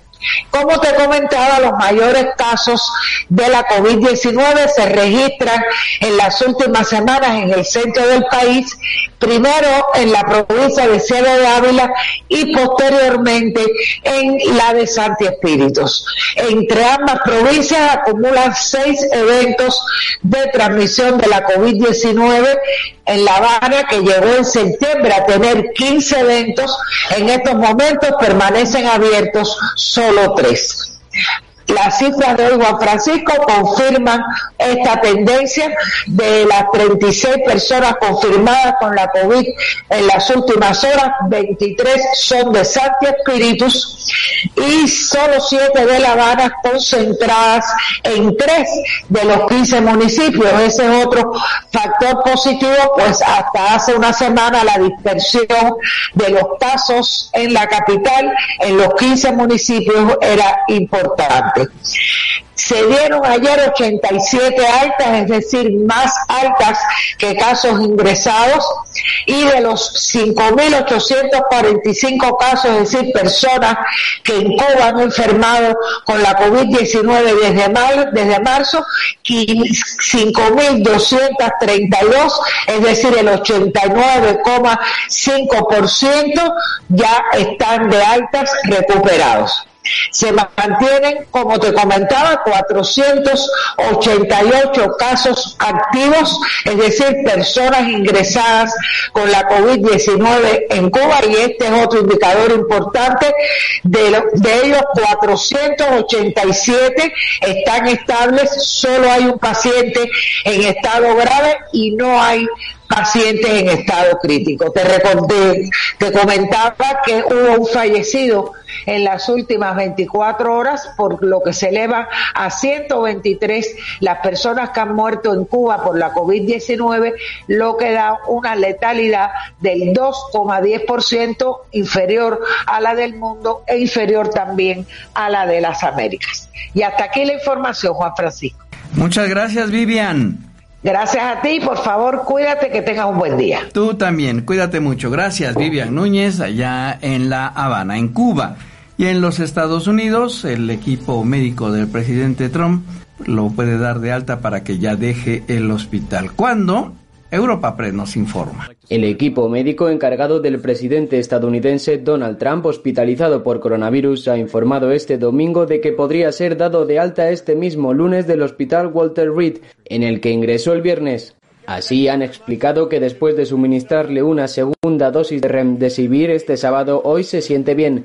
De esta manera, el equipo médico sigue insistiendo en que el presidente sigue mejorando, aunque con altibajos, ya que incluso ha sufrido dos episodios de caída pasajera de la saturación de oxígeno.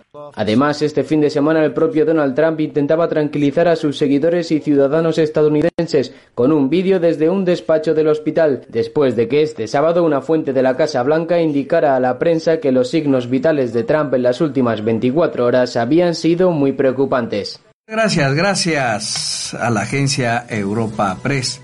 Tiempo de los deportes con el tocalle, Julio Romero. Adelante, Julio, por favor.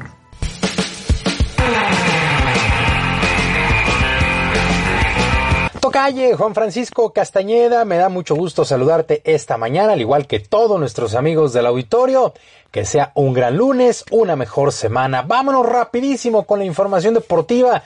Se fueron ya 13 jornadas en el torneo Guardianes 2020 del Balompié Nacional. Los Esmeraldas de León siguen siendo líderes generales de la competencia. Entretenido el clásico capitalino entre las Águilas del América y los Pumas de la Universidad, que terminó empatado a dos anotaciones. Continúan los problemas para la selección mexicana de fútbol, que pues prácticamente ya está en Holanda, en Ámsterdam, para el duelo contra la Naranja Mecánica de este miércoles. Irving el Chucky Lozano causó baja, ya que en Italia al momento de regresar tendría que guardar la cuarentena, así es que no le conviene al equipo del Nápoles, no lo prestan, así es que baja el Chucky Lozano para este duelo contra Holanda y posteriormente contra Argelia. Interesantísima semana 4 en el fútbol americano de la NFL. El equipo de los Browns de Cleveland venció a los Vaqueros de Dallas que se acercaron, pero no pudieron remontar el marcador. Doble lunes por la noche donde entran en actividad los Patriotas de Nueva Inglaterra.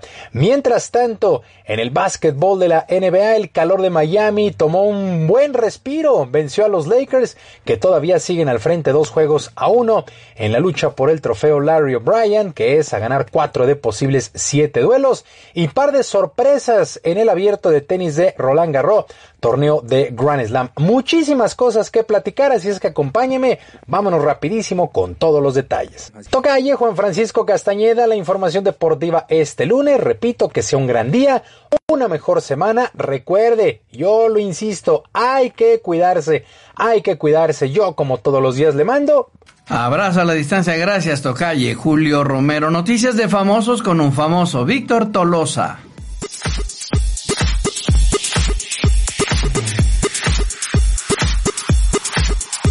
Hola mi querido Juan Francisco, muy buenos días. Esta es la información más importante y sobresaliente al momento en los espectáculos. Angelina Jolie puso como condición para que Brad Pitt vea a sus hijos pasar una cuarentena, 14 días aislado para asegurarse que no tenga el coronavirus COVID-19 tras regresar de Europa. Iron Maiden anunció el lanzamiento del disco Knights of the Dead Legacy of the Beast Live in Mexico City. En la portada del álbum se observa al famoso Eddie vestido de charro con un revólver y claras alusiones en homenaje al Día de Muertos. El actor Shia LaBeouf acumula otras dos acusaciones a su currículum criminal. Fue acusado de dos delitos menores derivados de un altercado en la vía pública. La rapera Nicki Minaj debutó como madre de un niño, aseguran medios y revistas de la prensa rosa de los Estados Unidos que la artista dio a conocer que se encontraba embarazada apenas en julio pasado. Hasta aquí la información de espectáculos, soy Víctor Tolosa, nos vemos la próxima y recuerde, quédese en casa. Hasta la próxima. Muchas gracias, gracias, Víctor Tolosa. Bueno, le informo que al abrir los bancos a las 10 de la mañana, ya lo sabes, en la ventanilla vas a encontrar el dólar a la compra en 20.50 y a la venta en 21.90. Así el dólar, iniciando hoy el, dólar, eh, la jornada bursátil. A la compra 20.50, a la venta 21.90. El dólar en la ventanilla de los bancos. Ya nos vamos. Gracias por tu preferencia, gracias por tu compañía. Te decimos gracias, Jesús Juárez en la producción, Gerardo Mireles en la asistencia de producción. Sandra Sáizar en la coordinación general de este informativo y un gran, gran equipo de reporteros en Red del México y el mundo, quienes te llevamos la información el día de hoy. Yo soy Juan Francisco Castañeda y te invito para que nos acompañes el día de mañana a las 7 de la mañana en ADR Networks con las noticias. Mientras nos volvemos a ver, que sigas pasando. Muy buen día, gracias. ADR Noticias tiene para ti el poder de la información. Nos vemos y escuchamos mañana en punto de las 7. Esto fue ADR Noticias. Recuerda que aquí, el que opina, eres tú.